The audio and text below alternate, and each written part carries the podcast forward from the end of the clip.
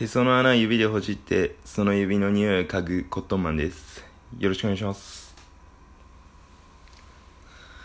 今日は僕は天然パーマなんですけど中学校2年生の時に僕の髪質が変わったことについて話したいと思います。そうですね。僕は中学校2年生までは普通のまっすぐの髪の毛だったんですよ。本当に僕には弟とお姉ちゃんがいるんですけどその2人は普通のまっすぐな毛です。今も。で僕は中学校2年からもうずっとチリチリの髪の毛になり、ま、なっています。で僕はその中学校2年って言ったらやっぱ思春期なのでね相当ダメージを受けましたね。なんでってなって。でどうしたらまっすぐになるのかなって考えて。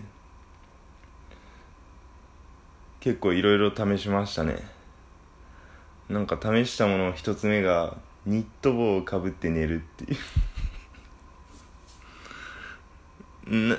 まっすぐななったんかな？ななんかぺったんこになって気持ち悪いかもすぐやめましたね。で2つ目に試したのが僕の姉の同級生の男の人が坊主にしたら髪質変わったらしくて。であやってみようと思って。高校かな？高校ぐらいで高1の最初ぐらいでもそれ試しました。で坊主にしましたね。結果まあ今見たら分かる通り何も変わってないんですけどでもうショックすぎて高校時代はその服装検査とかもあるのでもう伸ばすこともできないのでね。もうめんどくさいんでもう3年間坊主にしてましたね。で社会人になってちょっと伸ばしたりできるのでまあそのままの流れで今に至るんですけどまあ今はねそんなに嫌いではないですかね。もう慣れてきたんで。